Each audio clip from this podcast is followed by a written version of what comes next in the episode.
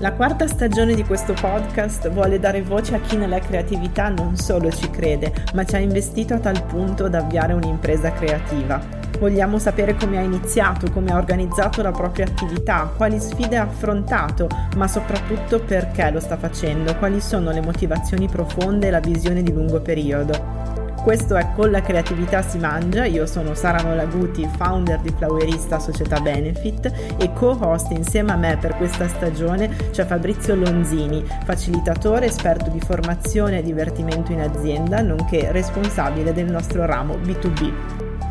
Buon ascolto! Ciao a tutte e ciao a tutti, bentornati a questa nuova puntata del nostro podcast. Oggi sono in compagnia di Stefano Toro, avvocato, imprenditore, founder di Prolaw, ma tantissime altre cose. E quindi adesso ce le facciamo raccontare da lui. Ciao Stefano. Ciao Sara, grazie per l'invito e un saluto anche a chi ci ascolta. Bene, allora non posso che cominciare da questa domanda. Eh, raccontaci un po' chi sei, il percorso che ti ha portato a fare appunto tutte queste cose che adesso ci spiegherai e niente, che cosa possiamo dire ai nostri ascoltatori per farti conoscere un po' di più. Oh, intanto eh, mi trovo un po' in imbarazzo nel raccontare un percorso che in un contesto di creativi, anche se spesso la professione dell'avvocato a tutto viene associato tranne che a questo. Però in realtà un po' di curiosità c'è sempre stata eh, fin da quando ho scelto di cominciare l'università, quindi tra economia e giurisprudenza era il primo dubbio. Sciolto questo dubbio, scelta giurisprudenza, arriviamo fino a, all'esame d'avvocato, diciamo, dopo un po' di, di esperienze, una in realtà secondo me significativa durante eh, la tesi di laurea, dove ho fatto un'esperienza in un giornale, ho pubblicato la tesi su, su Italia Oggi, che è un giornale che esiste ancora. In realtà poi, diciamo, la mia passione è sempre stata quella eh, dell'impresa, per questo c'era questo dubbio e, e quindi anche il percorso di studi un po' ha eh, evidenziato questi aspetti, però eh, curiosità e creatività sono venuti dopo, nel senso che il percorso di un avvocato, almeno fino a vent'anni fa, io ormai ne ho, ne ho quarantanove, lo studio ne ha circa ventidue. E fino a vent'anni fa il percorso era molto classico, studi in giurisprudenza, pratica presso uno studio, esame d'avvocato e poi o nello stesso studio o diciamo dopo qualche anno di esperienza eh, in uno studio proprio, diciamo, ma non c'erano grossissime eh, differenze. E, sì, città grandi, città piccole, però sostanzialmente questo era il percorso. E, però ancora mio io in realtà volevo avere a che fare con il mondo delle imprese, quindi Eh, il focus era questo, ho cominciato quasi per caso a fare anche esperienza con un curatore fallimentare, quindi ho visto le imprese, ahimè, dal momento peggiore, per poi dopo eh, diciamo, studiare come ristrutturare le imprese e poi come gestirle, quindi eh, diciamo, il mio, il mio percorso è stato eh, quasi sempre caratterizzato da, da tre aspetti. Uno è la curiosità, di vedere cose nuove, di, di studiare cose nuove, anche che apparentemente non c'entravano nulla Eh, con, con il mio percorso, con, con il mio lavoro, e una di queste poi ve la racconterò fra un minuto. Il secondo è sempre stato quello di mischiare un po' di cose, eh, economia e diritto principalmente, ma eh, in questo caso impresa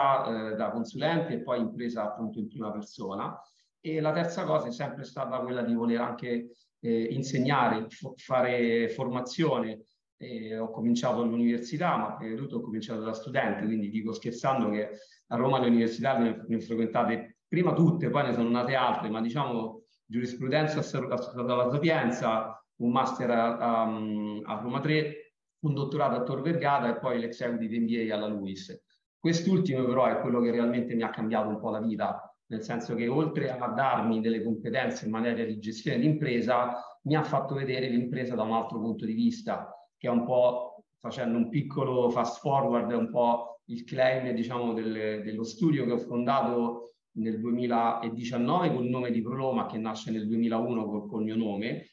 e, e che si chiama, che il claim è Avvocati Differenti, perché eh, negli anni, eh, curiosando qua e là, in particolare credo più o meno una decina d'anni fa, avendo un contatto e poi l'esperienza lavorativa con una startup che si, organ- si occupava di organization design, mi sono reso conto che anche le cose più tradizionali e anche le cose più classiche, come il, diciamo, il mondo del diritto e il mondo degli avvocati in particolare, evolvono e negli ultimi anni evolvono molto rapidamente. Eh, quindi diciamo avere eh, queste caratteristiche in realtà eh, in un certo senso adesso a posteriori che un po' mi ha, mi ha protetto, perché mi ha in, in qualche modo salvaguardato dalle difficoltà che tutti i colleghi più o meno importanti come studio stanno affrontando, che è il, il problema di affrontare il cambiamento. Il cambiamento non arriva, quindi semplicemente, cioè non si annuncia, arriva, e quando arriva, come si dice, o sei pronto oppure fai un po' di fatica, insomma. Perfetto, allora abbiamo cominciato a mettere tutti gli ingredienti sul tavolo, direi. Hai parlato di contaminazione, hai parlato di evoluzione, cambiamento, ma anche di sfide. Adesso, prima di addentrarci appunto eh, su questi temi, io vorrei chiederti invece di raccontarci un po' più nel dettaglio di cosa si occupa Prolaw, ma non solo Prolaw, anche appunto tutte eh, le altre società eh, che comunque fanno parte appunto del tuo portfolio. Volentieri, sì, lo studio è un piccolo ecosistema e prendo in prestito un, un nome, un tema che so che, che in Flowerista e nel podcast è molto, è molto conosciuto, ma semplicemente perché negli anni dal focus principale, che è rimasto anche il focus più importante sul mondo delle imprese, quindi consulenza alle piccole e medie imprese, eh, consulenza alle nuove imprese, alle start-up e crisi d'impresa, eh, diciamo si sono poi aggiunti alcuni elementi che fanno parte del, della vita dell'impresa e, e che però richiedono delle competenze non giuridiche o non solamente giuridiche. Eh, per le start-up eh, spesso il primo punto di partenza è eh, un business model, eh, quindi un'idea trasformata in un progetto diciamo concreto, e gli aspetti finanziari, eh, anche se per esperienza in realtà non sono quelli più importanti, almeno da verificare all'inizio. Quindi sostanzialmente lo studio ruota intorno a tre direttrici: creare nuove imprese dalla business idea, quindi dall'idea iniziale, dal team eh, fatto da persone più o meno complementari, fino alla creazione del progetto, il business model, poi il progetto dal punto di vista finanziario, quindi il business plan, e, e la fattibilità giuridica, fino ad arrivare alla costituzione della società e alla ricerca di finanziamenti.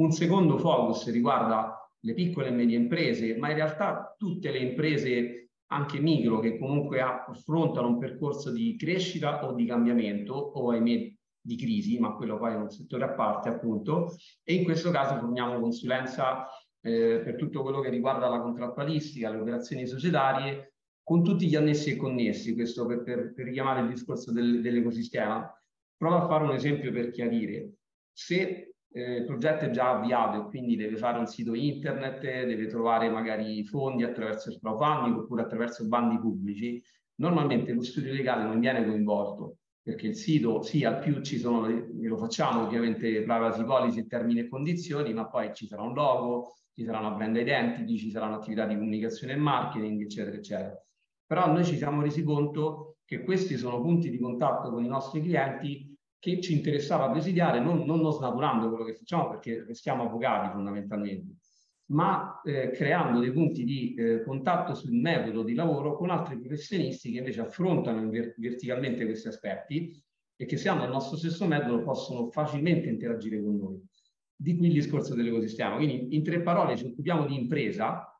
dal punto di vista giuridico ed economico, e dal punto di vista dello sviluppo e dell'innovazione e degli strumenti digitali che spesso sono, o quasi sempre, sono necessari per l'una o per l'altra cosa. E collaboriamo con altri professionisti più vicini, quindi a, a, agli avvocati, quindi commercialisti e altri consulenti, ma moltissimi altri creativi dal punto di vista generale, eh, che per noi però sono una fonte continua di ulteriore contaminazione, di ispirazione su cose che non conosciamo. E il mondo dell'organization design e poi del, del business design è una cosa che poi da dieci anni a questa parte non è più solamente una curiosità o una cosa che mi ha affascinato, ma è qualcosa che poi ha guidato anche un po' anche del percorso di sviluppo eh, che, che ha riguardato lo studio, e questo cerchiamo di farlo con una eh, continua, continua evoluzione. Ottimo, mi hai aiutato tantissimo a spiegare il concetto dell'ecosistema, che io stessa faccio un po' fatica, no? A spiegare al pubblico, e devo dire che hai dato un'ottima definizione a mio avviso, anche con degli esempi concreti, per cui grazie. E um, quello che ti voglio chiedere è questo: eh, obiettivamente in Italia non è così diffuso come modello, no? Tu stesso hai detto, eh, effettivamente è venuto fuori un po' nel tempo, ecco. Ti chiedo, a che cosa ti sei ispirato? Avevi un benchmark in testa? È nato semplicemente dalla tua curiosità o dal fatto che hai appunto ascoltato anche le esigenze delle persone? Raccontaci un pochino come è venuta fuori questa idea. Può sembrare una storia scritta a tavolino, nel senso che è venuto sicuramente gradualmente, ma più che altro mi sono reso conto che quello che mi piaceva fare nel modo in cui, per carità, non lo faccio solo io, ma insomma in cui lo faccio non esisteva. Nel senso che la difficoltà maggiore che tuttora persiste e che purtroppo è difficile da scardinare è creare un clima di collaborazione tra professionisti. Nel mondo del, delle professioni legali, diciamo così, questo è eh, veramente difficile, perché la maggior parte dei professionisti, parlo degli avvocati e dei commercialisti che conosco di più, ma sono sicuro che il discorso si può allargare anche ad altri, eh, hanno due obiettivi, quello di trovare clienti e quello di proteggere i loro clienti dalla concorrenza dei colleghi, senza rendersi conto che in alcuni casi, eh, e io l'ho sperimentato di persona, eh, ci sono colleghi che fanno esattamente le stesse cose che fai tu, ovviamente a certe condizioni, eh, parliamo anche di, di valori e così via, ma ehm, che nonostante facciano le stesse cose che fai tu, eh, sono sostanzialmente dei partner. Il problema qual è? È che per diventare partner sul serio bisogna avere un orizzonte di medio-lungo periodo, mentre in momenti diversi ovviamente anche della propria vita personale oltre che professionale non sempre si riesce a guardare un po' più lontano, quindi il, il modello è nato guardandomi in giro. Quindi il primo esempio è quello della società che si occupava, si occupa ancora di organization design, che si chiama Open Project. Loro hanno inventato un modello chiamato liquido, ma che poi in realtà in altra forma con, con delle micro organizzazioni, con, con un modello di collaborazione aperto, con dei criteri di valore per l'assegnazione, tra virgolette, del lavoro e del compenso, eh, sono modelli che ora sono studiati perché sono diffusi e che, come c'è un libro che ne parla, secondo me, in maniera molto molto ampia, che si chiama Corporate Rebels, non valgono sempre e non valgono in tutti i contesti e in tutte le, le, le, le situazioni. Quindi io ho sempre, mi sono guardato intorno per curiosità, come dicevo all'inizio. Poi ho trovato qualcosa che mi ha stimolato, e ho partecipato a questo evento di Organization Design di un'organizzazione europea che era organizzata appunto in Italia da questa, da questa società, e poi ho cominciato a sperimentare. Per questo dicevo può sembrare una storia scritta a tavolino, perché sperimentando ormai da dieci anni a questa parte ho inglobato alcuni degli strumenti e delle modalità, alcuni poi me li hai fatti conoscere anche tu e, e, e sono anche quello, e ho semplicemente continuato ad adottare un criterio di, di try and error, cioè di, di, di sperimentazione continua, mantenendo il focus, e questa è stata la cosa che mi, ha, mi è stata più difficile, e mantenendo anche, ora a distanza di tempo me lo posso riconoscere, anche la barra dritta su certi valori, per cui se con un professionista non funziona, la collaborazione non funziona, può dipendere da vari fattori, ma i criteri sono sempre gli stessi: sei aperto a collaborare sì o no? Se sei aperto a collaborare, utilizzi degli strumenti che sono simili ai miei? Se sì, si può fare, se no, sei anche bravo, sei anche utile in quel contesto con quel cliente, ma faremo una fatica enorme e varrà una volta sola, perché poi diventa troppo complicato. E il terzo aspetto, che secondo me è quello più importante, è se tu hai realmente a cuore l'obiettivo che è comune, che non è quello di soddisfare solamente il cliente, perché quello c'è in tutte le collaborazioni, ma è quello di creare una modalità di collaborazione più o meno continuativa, perché dipenderà da tanti contesti, ma costante. Allora a quel punto questi tre elementi sono abbastanza netti, e questo è anche l'altro aspetto, cioè fare in modo che tutto questo poi non mi complichi la vita, ma dopo un po' di tempo un po' me la semplifichi, perché altrimenti posso rimanere più piccolo come quando ero partito. In realtà c'è stato un passaggio intermedio in cui comunque ho provato con altri amici a fare un, insomma, uno studio associato, eravamo una ventina di persone, ma non ci siamo amalgamati, il contesto poi attualmente è completamente cambiato, però era solo per dire che queste modalità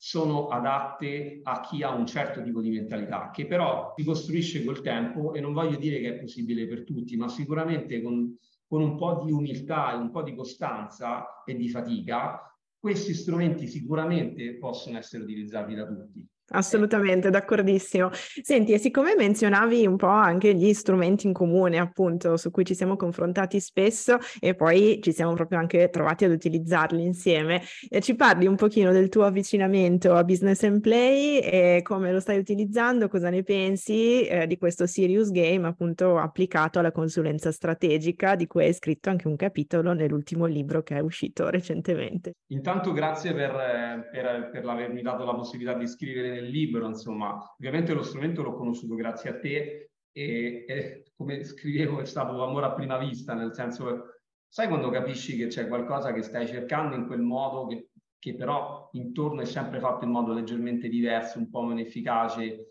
Quindi con lo spirito di curiosità di cui vi dicevo all'inizio, sostanzialmente ho detto ok, proviamo, eh, anche perché in realtà era un, era un po' di tempo che stavo facendo fatica Eh, con i miei clienti, in particolare con le start-up, i team, diciamo così, alle prime armi, a trovare una modalità che fosse easy in termini di comprensione, quindi non ti devo spiegare lo strumento se non proprio a grandissime linee,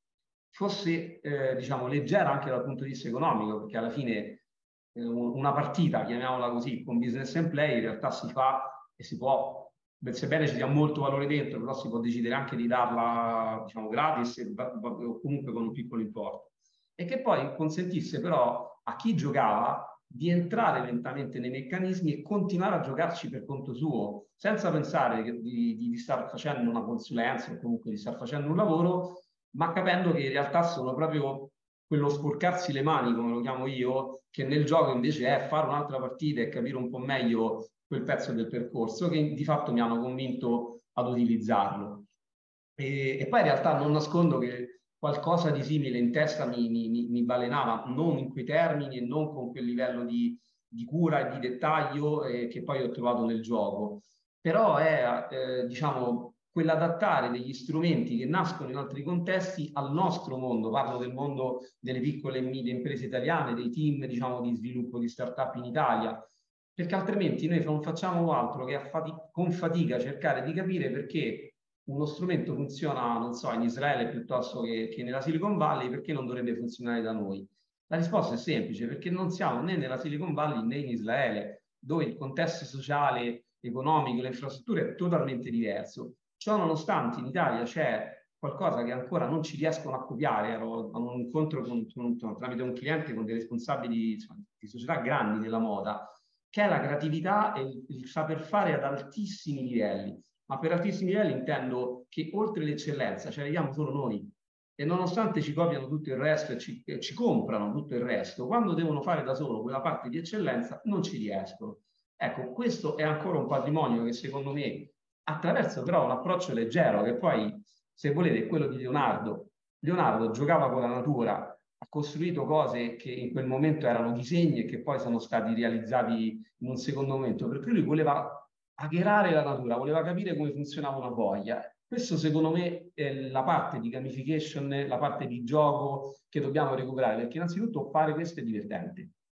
È divertente per me farlo in questo modo, per questo poi sono volentieri diventato anche ambassador, ma perché, ripeto, se qualcuno lo sperimenta, lo migliora, lo sviluppa in un altro contesto, ne fa un'altra versione, lo porta, come, insomma, non, non voglio spoilerare nulla, però insomma lo porta anche in altri paesi, ma ben venga, perché viene sempre dal, dal, dal, dal genio di qualcuno, ma viene sempre anche dalla collaborazione, dal miglioramento di altre persone che ci si sono messe al lavoro in qualche modo, ma è un lavoro divertente. Assolutamente, e anche qua ritrovo degli ingredienti comuni, no? Hai parlato della natura come ispiratrice, perché secondo me dobbiamo ancora studiarla tanto, anche per imparare nuovi modelli organizzativi che in natura sono già insiti. Hai parlato di divertimento, di playfulness, e anche qua ci ritroviamo tantissimo. Ehm, ti voglio chiedere una cosa però, perché sempre dicendo che non è tutto rose e fiori, ok? Eh, se ci puoi raccontare una sfida che ti sei trovato ad affrontare in questi anni e come l'hai superata, perché insomma dobbiamo parlare anche di ostacoli. Assolutamente, sì. Eh, allora, c'è una sfida che spero di aver risolto e un'altra che ancora ci combatto costantemente. Eh, quella risolta in realtà è il modello organizzativo del mio studio. Più o meno ogni quattro cinque anni ho cambiato qualcosa, ho cambiato studio, ho cambiato realtà professionale, perché cercavo qualcosa che si confacesse a, a, a come sono io, che sono diverso da altri, magari strano per alcuni. E, però il modello organizzativo che mi fa star bene è un modello organizzativo in cui io posso anche pensare di avere un impatto, non solo sulle persone che lavorano con me, mi auguro, eh, ma anche in generale, quindi continuare a fare formazione, restituire qualcosa ai giovani, anche nel mondo in generale dell'imprenditoria, ma in, in, in generale nel mondo della scuola.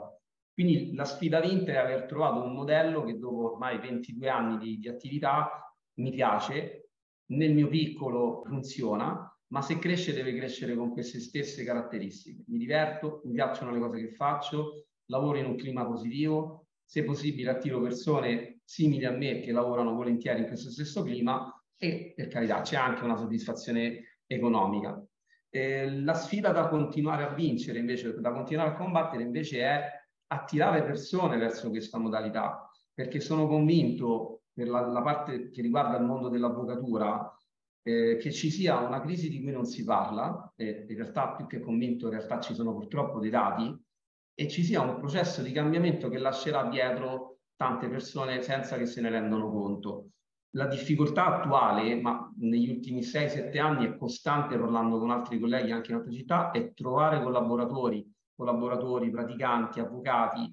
intanto che la vogliono fare questa professione, che sembra banale, ma fino a un po' di anni fa la volevano fare in tanti, c'è stato il boom quando c'era Di Pietro, magistratura e avvocati, perché sembrava essere un mondo ricco che cresceva e basta. In realtà non è così, è un mondo difficile, sicuramente molto bello, ma se fatto in modo da poter conciliare l'attività professionale con la propria persona, con la propria vita personale, perché altrimenti entri nella ruota del criceto, come diciamo spesso, e, e, e non ti fermi, finché a un certo punto non ti rendi conto che ti sei perso qualcosa. Ora, se quel qualcosa è un'opportunità, ben venga, ce ne sono tante, ma se quel qualcosa è un pezzo della tua famiglia, il tempo più bello magari con tua moglie o con i tuoi figli, gli amici, la tua persona,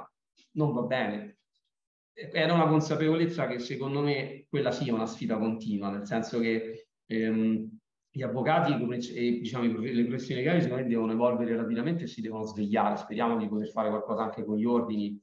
nei quali collaboro, cioè almeno quello di Roma, nel quale sono in qualche commissione, però è un qualche cosa che va fatto con, un, con un'ottica di ecosistema. Per questo mi sono molto ritrovato quando noi abbiamo cominciato a parlare insieme, quando ho cominciato a vedere che l'ecosistema delle imprese creative è fatto da persone che hanno un approccio eh, che in qualche modo si cura delle, di quello che fanno con passione, ma anche dell'impatto che lasciano, piccolo o grande che sia. Quindi questa secondo me eh, è la criticità che vedo attualmente. Che far crescere lo studio in questo momento è veramente difficile, perché il tempo di permanenza di, una, di un collaboratore, di un collega dentro lo studio in Italia, ma da me in particolare, è non più di tre anni. A volte più basso, raramente più alto, per carità, quando vai a visitare uno studio tuo ne sono ben contento, il mio obiettivo è quello di continuare a mantenere un legame di collaborazione virtuosa, perché è giusto che se sei più bravo, più ambizioso, per n motivi ti metti per conto tuo, l'ho fatto anch'io. Però si perde molto in, questi, in questo percorso, perché c'è troppa fretta di arrivare ad un risultato anche economico. E questo in vent'anni di professione io non l'ho mai visto accorciare. Cioè, ho visto persone riuscire prima e riuscire dopo. Ma accorciare nel senso che nella mia testa quando ho cominciato erano sette anni, cinque, sei, sette anni per essere autonomo. Ora non possono diventare due. Certo, e penso anche che sia abbastanza trasversale a tante altre professioni, ecco, perché comunque l'autonomia non si raggiunge in un anno, due anni, a prescindere, credo, dalla professione. E hai parlato giustamente di fluidità, che può avere un lato negativo della medaglia, che è quello del turnover molto frequente, molto veloce, dall'altro eh, sei comunque un paladino, mi sembra di capire, della fluidità, nel senso che sei pro collaborazioni, ecco, il tutto però con Eh, la consapevolezza appunto che c'è un tempo, c'è un tempo per tutto, e che l'importante è riconoscere che vogliamo avere un impatto. Il tema per me è molto importante. Io ho capito che, che le persone non possono essere trattenute nemmeno con gli strumenti che ci hanno insegnato in H R, eccetera. Le persone possono essere attirate a fare qualcosa e motivate a fare qualcosa per un dato periodo di tempo che, che ognuno di noi si augura in una collaborazione che sia lunga. Però da qui ho tratto un'altra conclusione, che è quella di capire che se io riesco ad attrarle, devo riuscire anche a continuare a restituire valore, perché è vero che loro danno una mano a me, ma io devo dare qualcosa a loro, altrimenti la collaborazione è una collaborazione di legittimo interesse, cioè ti pago per fare qualche cosa. Questo nel tempo non si può contrastare, perché a me un po' fa sorridere adesso tutte le, diciamo, le, le, le polemiche, o comunque le, quello che si legge sull'intelligenza artificiale generativa. Si confonde qualcosa che non puoi ostacolare, ma che poi al massimo, quello sì, giustamente regolamentare. E apro e chiudo parentesi, in questo ambito le sfide sono prevalentemente giuridiche,